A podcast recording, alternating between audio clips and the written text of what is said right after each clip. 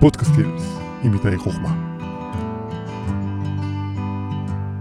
מאז תחילת המלחמה ב-7 באוקטובר, המילה אמפתיה נמצאת באוויר בכל מקום. מפרסומות שמנסות לדבר אלינו בטון מכיל ומבין עם שילוב הסיסמה "אנחנו כאן, וביחד ננצח". אבל מהי אותה אמפתיה? האם מספיק ש...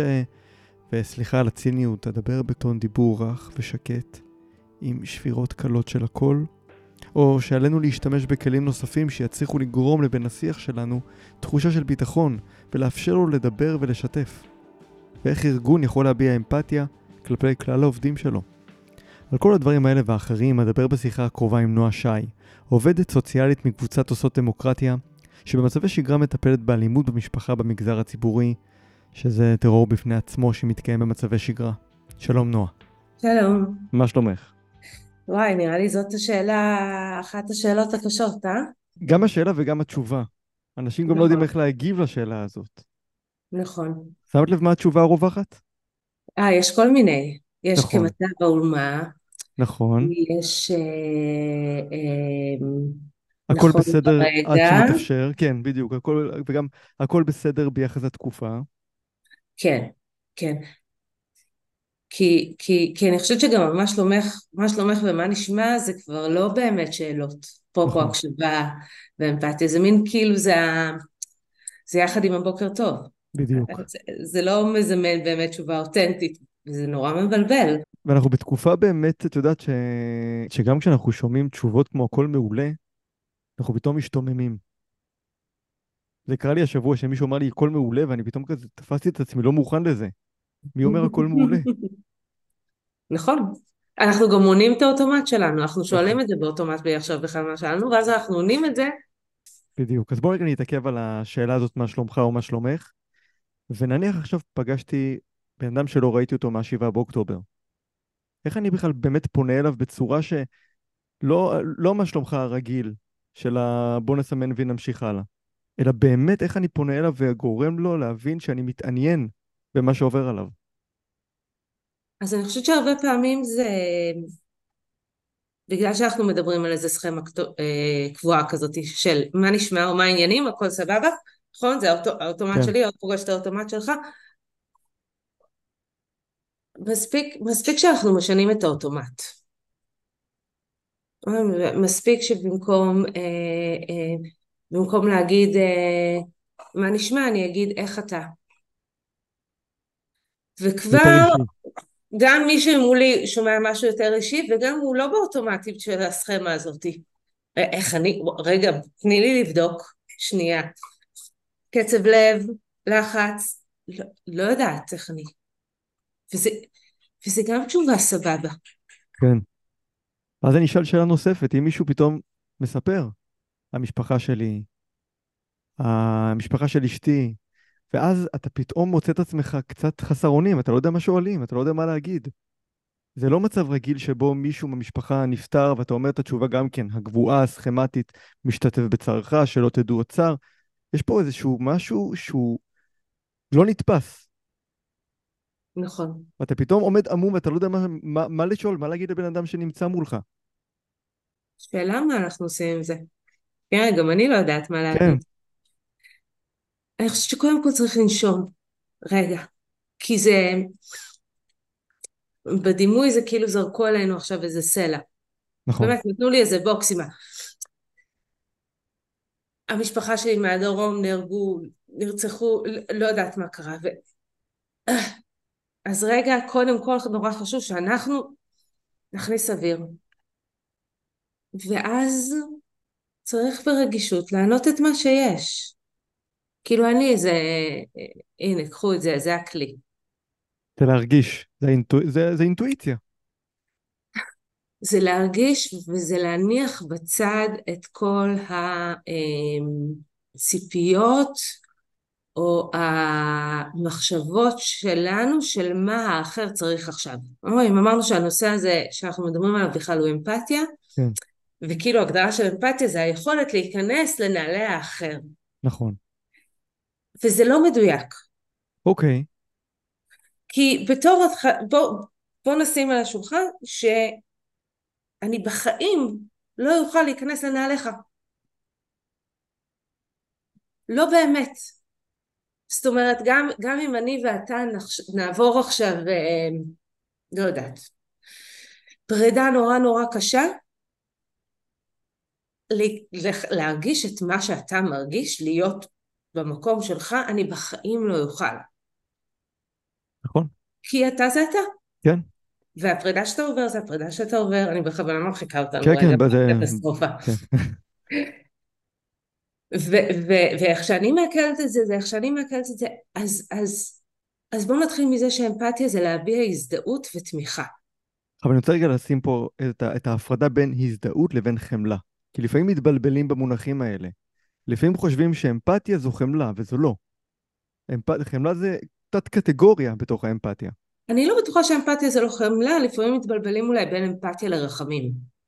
אוקיי. חמלה ורחמים זה לא בדיוק אותו הדבר. חמלה היא מאוד אמפתית. אנחנו אוהבים חמלה, ואנחנו אוהבות uh, חמלה לאנשים אחרים וחמלה עצמית. כן. וכשאנחנו באמת, אפרופו, זרקו עלינו סלע עכשיו, וקיבלנו, גילינו שמישהו שאנחנו מדברים איתו סובל, צריך חמלה אליו וצריך חמלה על עצמנו. והחמלה אומרת ש... שכואב, וזה, ו... וכשכואב צריך חיבוק. אנחנו, אף אחד לא רואה, אני כאילו מדברת איתך, אני כל הזמן שמה יד על הלב, נכון. כי זה נכון. בדיוק ככה. כן. זה, זה, זה יד על הלב ועל הצוואר ביחד, כי זה גם מחנק במידה מסוימת, mm-hmm. וזה גם באמת החיבור הזה הרגשי המאוד גדול, כי יש פה, יש פה מחנק. בטח שיש מחנק. באוקטובר יש מחנק מאוד גדול. נכון, והוא כנראה ילווה אותנו עוד תקופה. כן. אז קודם כל לנשום ולהבין שעד כמה שנרצה אין לנו מושג באמת מה הבן אדם שמולנו צריך. נכון, אז פה בעצם יש כאן שאלה נוספת. אנחנו לא יודעים מה הבן אדם שנמצא מולנו צריך. אנחנו עכשיו רוצים לגלות אמפתיה מאוד מאוד גדולה כלפיו. אז מה אנחנו שואלים? מה אנחנו אומרים? תהיו נוכחים. אני, אני, אנחנו לא צריכים לספר כל פעם את הכאבים שלנו, אנחנו לא צריכים לשחזר, אנחנו לאו דווקא צריכים שתעשו משהו, שת, ש, שתצילו אותנו, שתמצאו לנו דירה, אנחנו צריכים שתהיו איתנו. ולהיות עם בן אדם זה לפעמים כאילו נכון אין מילים אבל יש מבט. הנה גילוי אמפתיה חשוב. כן. נכון. ואז הרבה פעמים אפשר להגיד כאילו א', משהו זה אותנטי על הרגש שלנו, וגם לשאול. לשאול מה? נרצה שנשב קצת ביחד, איך, איך, איך אני יכולה לתמוך, עוד לפני לעזור, כי לעזור זה, זה כבר פעולות, נכון? כן. לעזור זה. אני ארגן לך מקום לזה, אני אעשה את זה, אני אעשה את זה, שנייה. אל תחליט עבורו מה הוא צריך, תשאל מה הוא צריך. נכון, וגם, ואל תציף אותו. כן. אז זה בעצם מה שאת אומרת, האלמנט הראשון, אם אני מבין נכון, זה לצאת מעצמנו מהמקום שבו אנחנו כרגע נמצאים, כי אנחנו כולנו הרי עוברים איזושהי טלטלה גם רגשית שלנו בינינו לבין עצמנו. אנחנו כועסים, אנחנו זועמים, אנחנו מתוסכלים, אנחנו חסרי אונים, וכשאנחנו פתאום פוגשים אדם אחר, אנחנו צריכים לכמה רגעים קצת לתת מעצמנו לאחר. זה לצאת מאוטומט, זה להיכנס לעצמנו ולצאת מעצמנו באותו הזמן. זה שנייה לנשום, להבין כאילו עם מה אני מרגישה, ואז להסתכל על האחר ולנסות לשאול ולקרוא מה הוא צריך. כי יש את מה שאומרים בפה, ויש את מה שהגוף מספר לנו.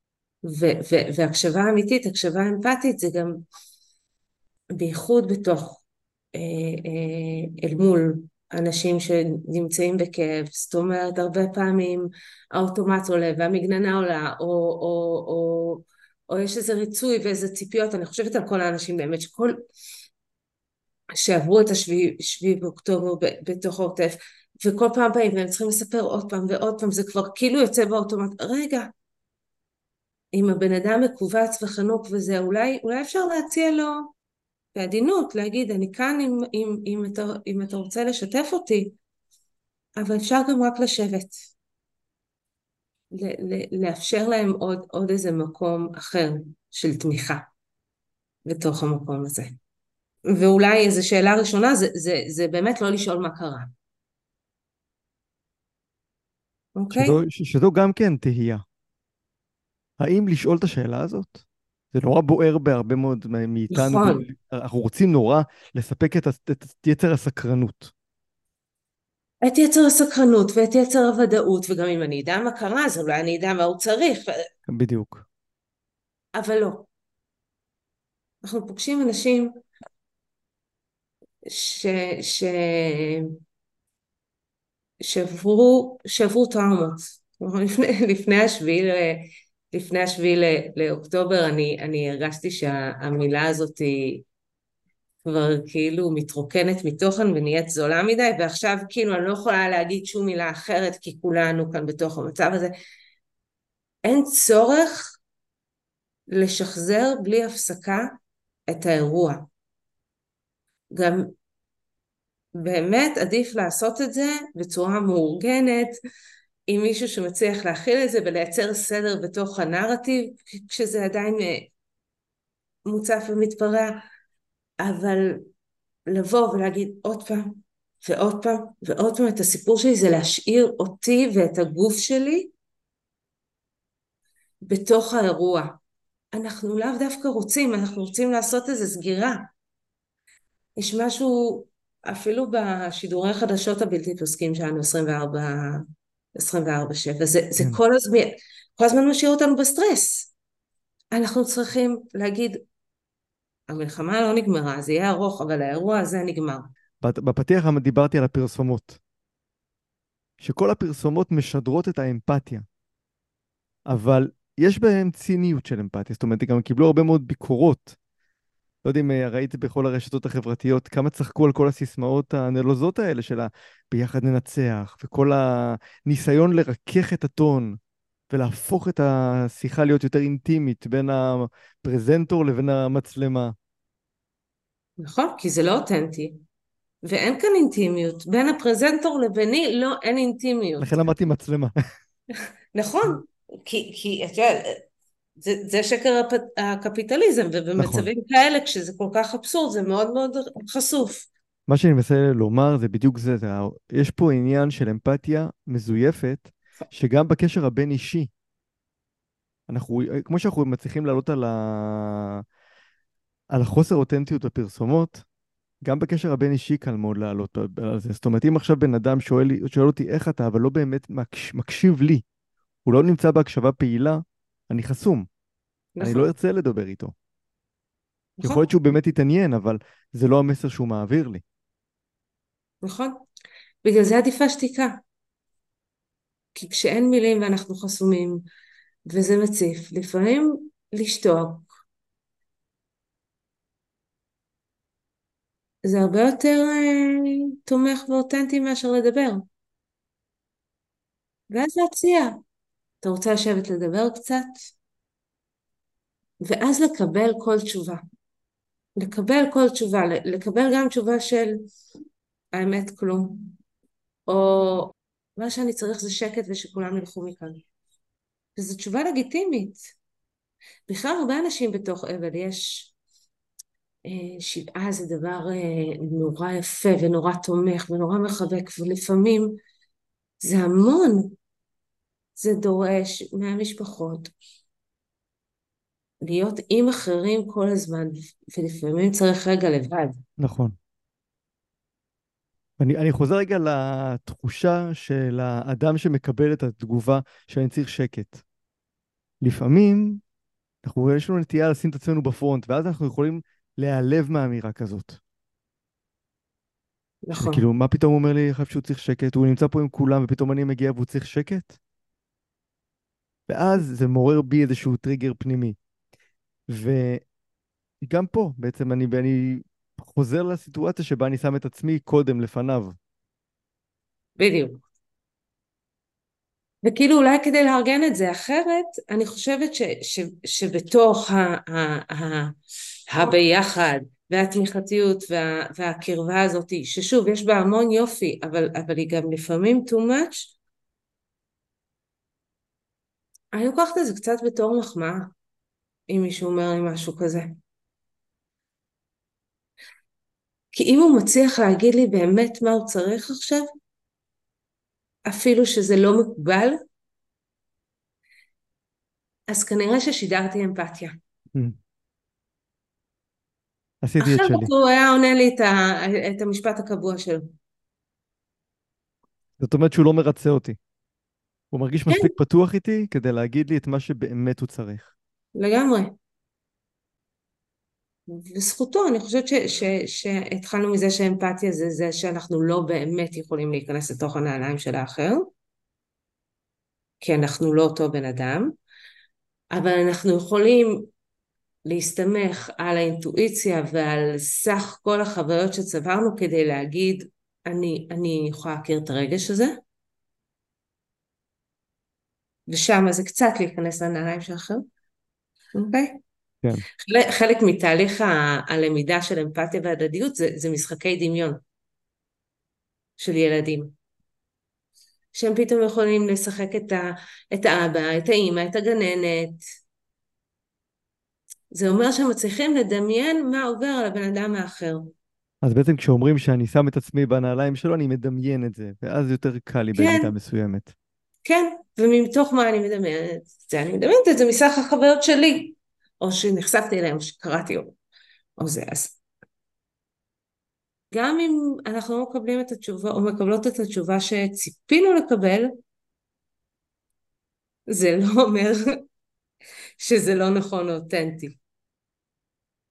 נקודה חשובה מאוד. אין תשובה נכונה, בייחוד במצב שלנו עכשיו.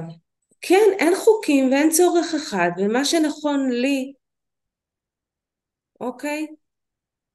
הוא לא בהכרח אם- נכון לאחר. הוא לא בהכרח נכון לך. אם, אם, אם אני אחרי הפרידה צריכה לשבת ולראות אה, סרטים אה, עצובים שגורמים לי לבכות ולהוציא את זה החוצה, אני יכולה להזמין אותך לראות ביחד סרטים, אבל יכול להיות שתגיד לי, וואלה, את האמת, אני, אני צריך להיות מחוץ. כן. צריך ללכת. ו- ו- וזה גם טוב. ואפרופו זה לא מקובל, עכשיו אני חושבת על, אה, על המעל של המשפחות החטופות. אני כבר באה, אני כבר מטריחה את עצמי, אני פיניתי, אני רוצה לתת, אחלה, יופי, זאת אני, אלה הצרכים שלי. זה טוב שעשיתי איתם משהו. הם עכשיו פוגשים אחר, שיושב כאן לא, אה, לא כדי לספק את הצרכים שלי, אלא מתוך הצרכים שלו. חשבתי הרבה על אורי מגידי שחזרה, ו- ועל כל החגיגה שהייתה שם מחוץ לבית. ו... והיו היו המון קולות, ש... הייתה הצטרפות נורא גדולה לחגיגה הזאת, ומצד שני היו גם המון קולות שביקרו את זה מאוד. נכון. של מה עכשיו באים וחוגגים ואנחנו לא יודעים מה היא עברה ו- ו- ו- ומה היא חוותה שם ולמה לא נותנים למשפחה שקט וכל הדברים האלה. והיה גם, גם עוד קול של מה פתאום חוגגים כשיש עוד שבויים אה, שנמצאים בעזה. נכון, נכון. ש- שזה עוד הקול האמפתי בתוך הסיפור הזה. כן ולא. כן ולא. אמפתי כלפי שאר המשפחות, אבל לא נכון. אמפתי כלפי משפחת אה, גרידי, שזכותם לשמוח. נכון. אבל אני אומרת, זה, זה עוד איכשהו תגובה שחושבת על אחר, כן. אוקיי? אבל האם נכון שבאו לחוג או לא נכון שבאו לחוג, אני לא יודעת. לא מכירה את המשפחה. נכון. לא, אה, לא הייתי שם בחדר, אולי זה הדבר ש, שהם היו הכי צריכים באותו רגע. אולי זה הפורקן שלהם, כן? אולי זה הפורקן שלהם, ואולי לא. ואולי עשינו איזה משהו כזה בקולקטיביזם ש, שבאמת לא ראה אותם. אז, אז אני חושבת ש... אז, אז, אז אין לי עמדה, אבל הייתי שמחה שכאילו... אני רוצה לקוות שהיה שם איזה מישהו שבא ושאל אותם אם זה בסדר. אם זה בסדר יאללה. שיהיו זיקוקים. כן, שדרך אגב, זה הדבר שבעיניי הכי חרה לי. כי אנחנו לא יודעים מה, אה, אה, מה עם איזה טראומות היא הגיעה לארץ, ומה זה יכול לעורר בה. כן, אבל אנחנו גם לא, לא יודעים מה ממלא אותה. ומה מרפא אותה. ויכול להיות שהעיטוף הזה הוא בדיוק מה שהיא הייתה צריכה, אנחנו לא יודעים, אתה יודע, למחרת שמעתי ברדיו את אה, אימא שלה יצאה לתקשורת, והיא דיברה מאוד יפה, והיא גם דיברה, היא אמרה בסוף, היא אמרה, לא, היא אמרה גם בהתחלה, או לא זוכר, היה איזה משפט בסוף שהיא אמרה, וסליחה שאני יוצאת רק עכשיו, שזה כאילו נורא ריצוי כזה, אבל אז גם, אני אפילו לא יודעת כמה זה היה מודע או לא, היא גם אמרה, אבל גם זה שזה עכשיו זה בסדר. אה, יפה. ריצוי וחמלה עצמית. לגמרי, כן. וואלה, זה בסדר, זה, זה היה בסדר אם הייתי יוצאת גם בעוד שבועיים, זה בסדר. כי, כי עם כל הכבוד לזה שכולם בנינו ובנותינו, וכולנו שותפים, הם לא. נכון. זאת הבת שלה. ואם דיברנו על אמפתיה, באמפתיה מגיעים בלי ציפיות. נכון, אתה לא מצפה מאף אחד להתנהג לפי אמת מידה שמתאימה לך. נכון. או לחשוב כמוך. זה, זה, זה אתה יודע, זה, זה זכותם, זכותו של כל בן אדם. לחשוב זכותנו על הכל. ובמצב האב-נורמלי הזה, מלחמה היא לא נורמלית. כן. זה לא מצב נורמלי, ובמצב לא נורמלי כל רגש אנושי, רגש, לא התנהגות, כל רגש אנושי הוא נורמלי. כעס, זעם, נקמה, עצב, הקלה, אהבה, הכל, הכל, הכל בסדר. איך אנחנו מנהלים את הרגשות האלה ומתנהגים אותם, אז כבר אנחנו נכנסים למה מה לגיטימי ומה לא כדי לשמור עלינו כחברה וכבני אדם ו, ואנשים בתוך קשרים, אבל הרגש, אין לו גבולות. אין לו וטוב גבול. שכך, כן. וגם המחשבה, כן, נכון. גם המחשבה. גם המחשבה, גם העמדה, הכל בסדר. כבר דיברנו הרבה על הבן אישי. ואני מהמם. רוצה רגע לעבור לארגונים, חברות, שנמצאים עם תחושות קולקטיביות. כי הם לא יכולים לתרגם את כל התחושות תמיד למקום הבין-אישי הזה. וכל אחד מגיע עם התהיות, המחשבות, הרגשות, המנעד הפנימי שלו, עם החוויות שקורות בתוך המשפחה, ואיך איך אפשר להצליח לתפקד בארגון? זאת אומרת, מה כדאי, לפני שאנחנו בכלל מדברים על, על תפקוד אה, שוטף של ארגון, איך אנחנו יכולים קודם כל לתת מקום לעובדים שלנו? מה הדבר הנכון בעינייך לעשות? אז אני חושבת שבואו נתחיל עם, עם איזה תיאום ציפיות, אוקיי, אוקיי? כולנו כאן בתוך אירוע טראומטי, כולנו כאן בתוך מצב קיצון, וזה משפיע על כולנו. נכון, חוזרים לשגרה, נכון, חוזרים לעבודה, ויש מסגרות לימודים, ו- ואנחנו צריכים להמשיך להחזיק את החברה ואת הכלכלה שלנו, אבל אנחנו לא בשגרה. אז אל תצפו ממני להתנהג כמו בשגרה, או, או, או לתפקד, כאילו, או, או לתת את התפוקה שאני נותנת בשגרה, כי אף אחד כאן לא יכול. לחץ, פחד, אה, חוסר ודאות, הם כולם דברים ש, שפוגעים גם בתפקוד הקוגניטיבי של כולנו. אני עובדת הרבה עם הפרעות קשב וריכוז, וזה בדיוק היכולת לארגן, לשלוף, לזכור לאן הלכנו, מה רצינו לעשות, אה, אה, היכולת אה, אה, לווסת, לתכנן קדימה, אה, אצל כולם זה נפגע עכשיו. נכון. אנחנו הפרעת קשב מהלכת. אנחנו, כן, אני, שוב, יש את העולם שלפני השביעי לאוקטובר, הייתי אומרת לך, לא, יש, זה שני דברים אחרים, הפרעת קשב זה הפרעת קשב, קשיי קשב זה קשיי קשב, אנחנו בתוך קשיי קשב, אנחנו כולנו חווים כאן ירידה ביכולת שלנו לנהל את עצמנו, אז לצפות מאיתנו לבוא ולהתנהל בעבודה כאילו הכל לא קרה כלום ולהשאיר את זה מחוץ לדלת, היא לא ריאלית ולא אמפתית. אני אשאל אותך שאלה לגבי הנושא האמפתיה הקולקטיבית הזאת. מייל בעינייך ממנכ"ל החברה יכול להביע אמפתיה? או שזה מעין בטח, סימון אבל וי? תלוי איך הוא מנוסח. גם אם עכשיו... מנוסח, אם הוא מנוסח כמו פרסומת, את, את, אם, אם האמפתיה היא מזויפת והיא לא אותנטית, אז זה לא יעזור.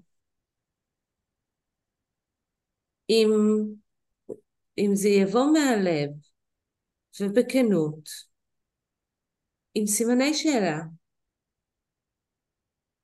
ושיתוף, זה יכול לעשות פלאים. כולנו בתוך המצב הזה, בתוך ההתמודדות, אנחנו מנסים להבין איך אנחנו מתנהלים במצב הנוכחי.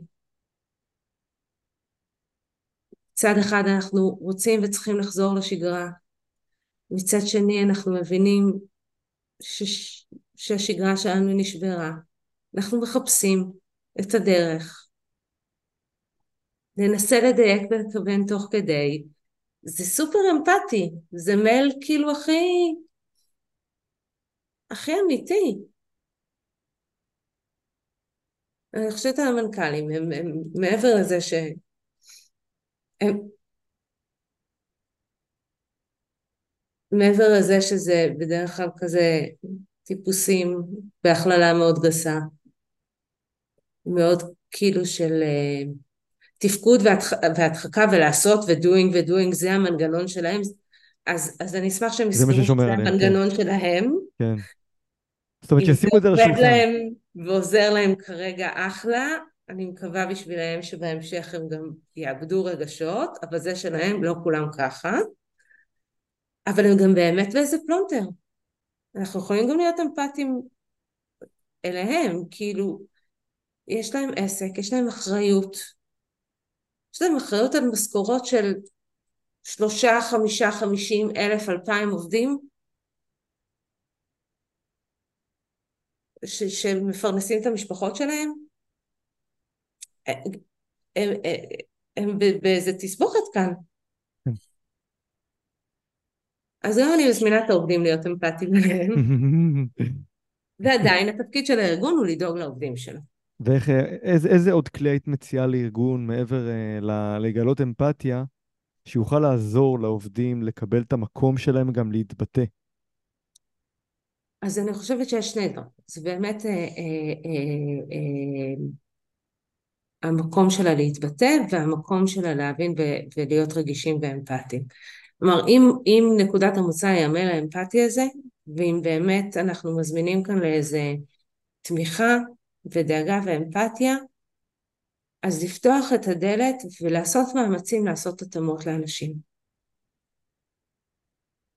אוקיי, להבין שאם אני אה, אאפשר אה, עכשיו יותר עבודה מהבית, או יום עבודה יותר קצר, או חופשה, אפילו חופשה שלא יורדת מימי החופש השנתיים, ונתתי לעובד או לעובדת שלי את המרחב שהם צריכים ונתתי להם תמיכה, כשהם יחזרו הם, יוכ...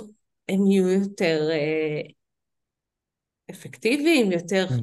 הם, הם יעשו את העבודה שלהם יותר טוב. אז גם לפתוח איזה דלת ולהגיד, אם יש לכם בעיות, אם יש לכם צרכים, אם מישהו צריך משהו. ואפילו אפשר להציע איזה סל מענים לארגון גדול, בייחוד, כאילו, בייחוד ארגון גדול עם HR. באמת, לעשות, לעשות סל מענים שהוא אפשרי. אז זה אחד. והדבר השני, זה באמת, שוב, תלוי בסוג הארגון ובמבנה, אבל, אבל לאפשר ולהציע מרחבים של שיח, של תמיכה, של שיתוף, לאפשר את זה בשעות העבודה, להכניס אנשי מקצוע, לעשות קבוצות של שיח ושל תמיכה הדדית, ואם זה מישהו שרוצה לצאת, ורוצה על חשבון שעות העבודה ללכת לראות את המטפל או המטפלת שלו. לאפשר את זה, כי, כי גם ככה אנחנו, באמת, אנחנו צריכים גם את האחרי זה את הבית, ואת השקט, ואת ה... להיות עם המשפחה, עם, עם, עם אנשים קרובים. עזוב את זה שאנחנו מסיימים את העבודה, הולכים לשבעה, להגמיש קצת את המרחב הזה של עכשיו עובדים אז רק עובדים, כי, כי כשאני, אם מצפים ממני רק לעבוד עכשיו אני לא מסוגלת, אני באמצע היום מוצפת נורא. בטוח. ו- וצריך להאט את הקצב קצת ולהבין שאנחנו לא בשגרה. כן, ולאפשר לאנשים את התמיכה שהם זקוקים לה. אני, אני גם עובדת סוציאלית ואני גם מנחת קבוצות. אני, אני חושבת שקבוצות, זה מה שאנחנו צריכים עכשיו, ואנחנו צריכים שכל הארץ הזאת תהיה מעגלים מעגלים של מסכים. אנשים שחולקים את הרגשות שלהם. אני מסכים. כדי לנרמל, לנרמל את התחושה. אנחנו כדי להבין, כדי, כדי לה- להפיג את הבדידות של החוויה.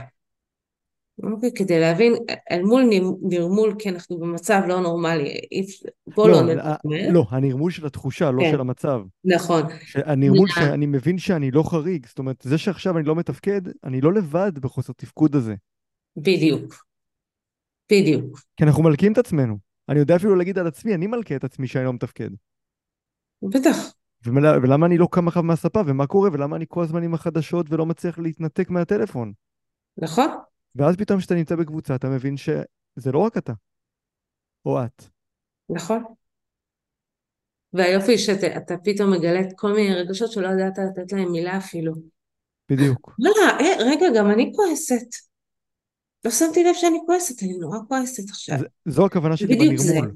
זו הכוונה כן. שלי בנרמול, שמותר לכעוס, בדיוק. זה, זה, זה הנרמול. את הסיטואציה שאנחנו חיים בה היא לא נורמלית. אותה אי אפשר לנרמל בשום צורה. נכון, אבל את מה שאנחנו מרגישים כן. נכון. אתה יודע, מדברים הרבה אה, על, על טיפול ועל טיפול בטראומה ועל מה צריך לעשות וצריך לבנות את הנרטיב וצריך לבנות זה, צריך לבנות... קודם כל,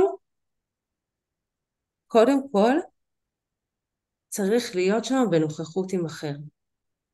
חלק ממה ש... אה, אה, עם מה שישפיע על האם, האם חוויית קיצון מסכנת חיים או חוויה קשה תהפוך לטראומה או לא, תתקבע במוח כטראומה, זה השאלה היא האם מישהו ראה את המצוקה ובא לעזרה, וכמה מהר זה קרה, ואיך היו נוכחים שמה.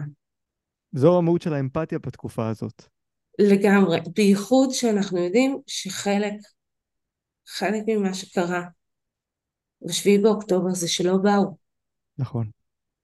אז עכשיו צריך להיות. ושאלה אחרונה איפה שאנחנו מסיימים, יש עוד הרבה על מה לדבר. אמ, לגבי מי מציל את המציל. את בעצמך עובדת סוציאלית, ויש את העיתונאים, ויש את האנשי הרפואה, ואנשי הצבא, וגם המנכ"ל לו, שדיברנו עליו קודם, גם הוא בעצמו עכשיו עסוק בהישרדות. נכון. ואז השאלה היא באמת, מי מטפל, מי מציל אותם ברגעים האלה? והאם עכשיו זה הזמן להציל? יש אנשים שאומרים, אם עכשיו אני אשקע ואני אדבר על מה שאני עובר, אני אפיל את עצמי למטה, ואני לא אוכל להתאושש מזה.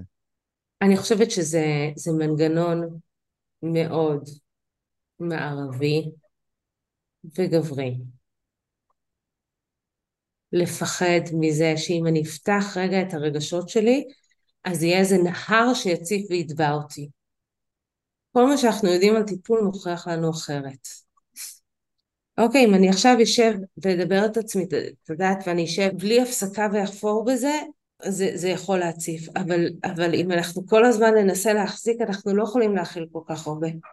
ודווקא לתת את המקום, את הזמן, בין אם זו שיחה טיפולית או קבוצת, או קבוצה, או בין אם זו שיחת נפש עם בן אדם קרוב, אנחנו צריכים את זה.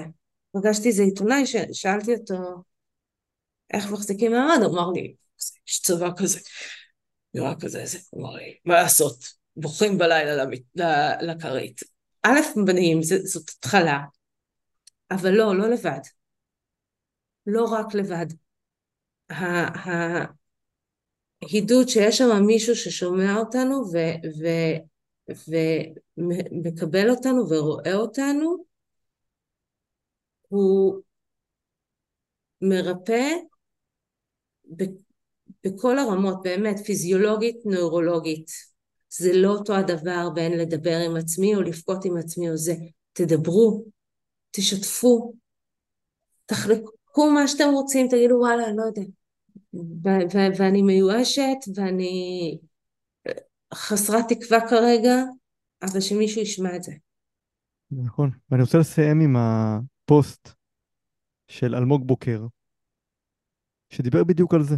והנה אדם שנמצא עכשיו בזמן מלחמה, יומיומית, נמצא בעוטף, חווה את השבעה באוקטובר בעוצמות הכי גבוהות שאפשר לחוות, ראה מקרוב את הזוועות, והוא כתב, אני לא אקרא את כל הפוסט, אני אצרף אותו ל description, חזרתי שלשום לטיפול, טיפול פסיכולוגי, הוא כתב את זה ב-19 באוקטובר. חשבתי שכל עוד המלחמה מתנהלת ואני עובד, אז אין באמת צורך, הכל בסדר. אבל בכל לילה כשהחושך יורד אני מתפרק. ובכל לילה שעובר זה מחמיר, ביומיים האחרונים סיוט. נרדם לשעה ואז מתעורר מחלום רע עם התקף חרדה נוראי. סיוט שהיה המציאות של מאות מהחברות והחברים שלי בשבת שעברה. סיפורים ששמעתי ומשתלטים עליי. קם, מזיע מבועת, והפן שלו, בעצם הדבר העיקרי, שהוא אומר לאנשים, לכו לטיפול. זו הנקודה האחרונה של הפוסט. תעזרו לעצמכם להתמודד עם הקושי הגדול הזה. כי כדי שאתם תצליחו לטפל באחרים ולהציל את האחרים ואת החברה שלכם, או להציל את המקום שבו אתם עובדים, תצילו קודם כל את עצמכם. כדי שתצליחו להציל את עצמכם. כדי שלא תגיעו למצב שהבכי הופך לסיוט או ללילה לא בשינה או להתקף חרדה או לחוסר או לשקיעה. כל האשליה הזאתי שאמרת, כאילו אנשים אומרים אם אני אפתח את הרגשות שלי זה יציף אותי ואני אשקע, האמת, היא בדיוק ההפך. אם תכלאו את הכל בפנים ולא תגיעו, בסוף זה... אתם תטבעו מבפנים. אז אתם תשקעו. אז יבוא הדיכאון, אז יבוא, תבוא המצוקה. אז תבוא ההתפרצות. צריך לתת לזה מקום קודם. רגשות הם דבר שעולה בנו והוא צריך מרחב, הוא צריך לצאת החוצה, הוא צריך לפגוש בן אדם אחר שרואה את הרגש. רק ככה הם, הם מצליחים לעבור עיבוד. אז אה, אם לא נסיים... יכולה לסיים. כן, לכו לטיפול. לכו לטיפול. שוב, זה יכול להיות טיפול, זה יכול להיות גם שיחת נפש הזאת. כן. לגמרי. באמת. כל דבר שייתן לכם וינטלציה לנשמה. כן, בואו נגיד, לכו לטיפול או לשיחת נפש, ושהמדינה תדאג לזה שיהיה אפשרי לכל בן אדם, גם אם אין לו את האפשרות ללכת לטיפול, כי הוא לא יכול להרשות את זה לעצמו, או כי אין לו בסביבה שלו, שיהיה לו נגיש. אמת, שיקבל מענה רגשי. זה התפקיד שלהם. נכון. ועם זה אנחנו נסיים. מהמם. נועה שי, המון המון תודה. בשמחה. ובתקופה הזאת, אמנם אנחנו דרך הזום, אבל חיבוק אה, וירטואלי אפשר אה, להעביר. אני חושב שאחרי השיחה הזאת צריך חיבוק וירטואלי. בהחלט. תודה רבה. בשמחה. עד כאן פודקאסט skills בזמן מלחמה. אני איתי חוכמה, נתראה בפרקים הבאים, ובינתיים מאחל לכולנו בשורות טובות, ושהחטופים ישובו במהרה בריאים ושלמים עד כמה שניתן, בגוף ובנפש. אמן. ביי ביי.